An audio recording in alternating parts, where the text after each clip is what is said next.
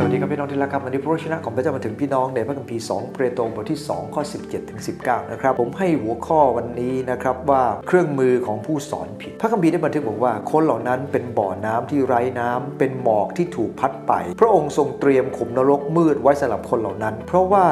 เขาได้พูดโอ้อวดตัว และเขาได้ใช้ความปรารถนาชั่วทางกายล่อลวงคนทั้งหลายที่กำลังหนีไปจากผู้ที่หลงประพฤติผิด เขาสัญญาว่าจะให้คนเหล่านั้นพ้นจากการเป็นทาสแต่ตัวเขายังเป็นทาสของความเสื่อมทราม เพราะว่ามนุษย์พ่ายแพ้แก่สิ่งใด เขาก็เป็นทาสของสิ่งนั้น ในพระคัมภีร์ในตอนนี้ได้พูดถึงเครื่องมือของผู้ที่สอนผิดนะครับเป็นผู้ทำนายเทียมเท็จสองอย่างด้วยกัน เครื่องมือของเขาคืออะไรครับ อันที่หนึ่งคือความปรารถนาด้านลบหรือตัณหาของมนุษย์นะครับ อันที่สองก็เป็นความปรารถนาด้านบวกของคน เขารู้จักจุดอ่อนของคนครับ มีความปรารถนาด้านลบทั้งด้านบวก เขาใช้เครื่องมือทั้งสองด้าน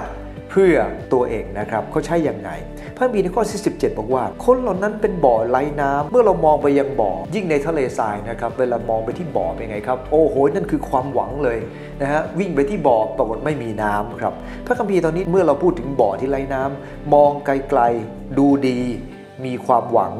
นะครับแต่ทำให้คนที่เข้าไปถึงนั้นก็ไร้ประโยชน์ ยิ่งหมดกำลังใจ พระคัมภีร์ว่าเป็นหมอกของพายุที่พัดไป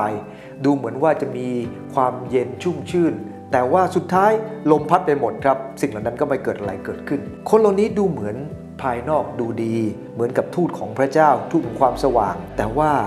คนเหล่านี้แม้จะเป็นคนที่โอ้อวด ความรู้ความดีของตัวเอง และสัญญาว่าจะให้ประโยชน์มากมายกับคนที่ติดตามเขา และสุดท้ายไม่มีอะไรเหลือ คนปัจจุบันนี่นะครับเราชอบดูอะไรที่งดงามภายนอกทุกยุคทุกสมัยแล้วครับไม่เฉพาะจะปัจจุบันเท่านั้น ยุคก่อนก็เป็นแบบนั้น และมันเป็นด้านลบครับ ราะคนเราชื่นชมกับความดูดีทั้งหลาย เกียรติยศชื่อเสียงความสุภาพอ่อนน้อมคำพูดน่าฟังวาทศิลป์เราชื่นชมกับสิ่งเหล่านี้ แต่บางครั้งมันเป็นเพียงเครื่องเสื้อคลุมขนแกะบนล่างของสุนัขจิ้งจอกนั่นเองเราต้องระมัดระวังนะครับพระคัมภีร์ถึงสอนเราบอกว่าอย่าไปชื่นชมอะไรเพียงภายนอก เพราะว่าการชื่นชมสิ่งที่อยู่ภายนอกนั้น มันเป็นเพียงที่เป็นสิ่งจอมปลอมดังนั้นเองต้องดู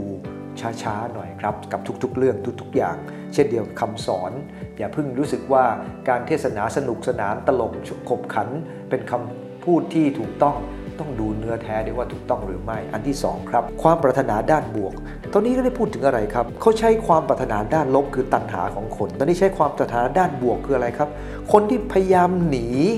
จากการประพฤติผิด เขากำลังหนีด้านการประพฤติผิด แต่เป็นยังไงครับ กลับไปลงเอยกับคนประเภทนี้ คนเหล่านั้นมีความปรารถนาจะพ้นความผิดความบาป เป็นความปรารถนาด้านบวก แต่พวกเขากับสัญญาครับว่า นี่เป็นเคล็ดลับง่าย ๆนะ ติดตามพวกเขาแล้ว คุณก็จะรอดพ้นบาปแบบง่าย ๆ แล้วคุณก็จะได้รับสิ่งดีๆ แบบนั้นแบบนี้แบบโน้น ปัจจุบันเหมือนกันครับ มีคำสอนมากมายที่ทำให้คนหลงไหลในรูปแบบ โดยเอาพระเจ้ามาเป็นข้ออ้างทำแบบนี้แล้วคุณจะมีสันติสุขเกิดผลมากมายเมื่อพระเจ้านะครับ บางทีก็ให้ทำพิธีกรรมแบบนั้นแบบนี้แบบโน้นนะครับ บางคนก็สอนบอกว่าล้มลงไป เดี๋ยวจะดีขึ้นทุกอย่างแต่มันจะเป็นอย่างนั้นได้ยังไงล่ะครับ หลักการของพระเจ้า พระคัมภีร์บอกว่าจงอุตสาห์สองเปโตรบรรหนึ่งข้อห้าจงอุตสาห์ สุดกำลังเอาคุณธรรมเพิ่มความเชื่อ ไม่ใช่แค่เชื่อพระเจ้า หรือทำพิธีกรรมบางอย่าง แต่ต้องอุตสาห์สุดกำลัง ซึ่งตกในดินดีได้แก่คนที่ได้ยินพระวจนะเลื่อมใสศรัทธา แล้วเกิดผลด้วยความเพียรงานของพระเจ้า ไม่ใช่แค่ คนนั้นคนนี้มาอธิษฐานเผื่อว่าจะเจริญเติบโต ไปดูในพระคัมภีร์สิครับมีพวกไหนบ้างที่เป็นแบบนั้น ดังนั้นเองนะครับเครื่องมือของผู้สอนผิดหนึ่งครับความปรารถนาด้านลบหรือตัณหาของคน อันที่สองก็คือความปรารถนาด้านบวกนะครับก็คือความปรารถนาที่จะหลุดพ้นจากสิ่งที่ไม่ถูกต้อง แต่สุดท้ายครับก็กลายเป็นเครื่องมือของคนสอนผิดอยู่ดีนั่นเองดังนั้นเองเราเองต้องระมัดระวังมากครับ เพราะคนเหล่านี้ฉลาดเหลือเกินขอพระเจ้าเมตตา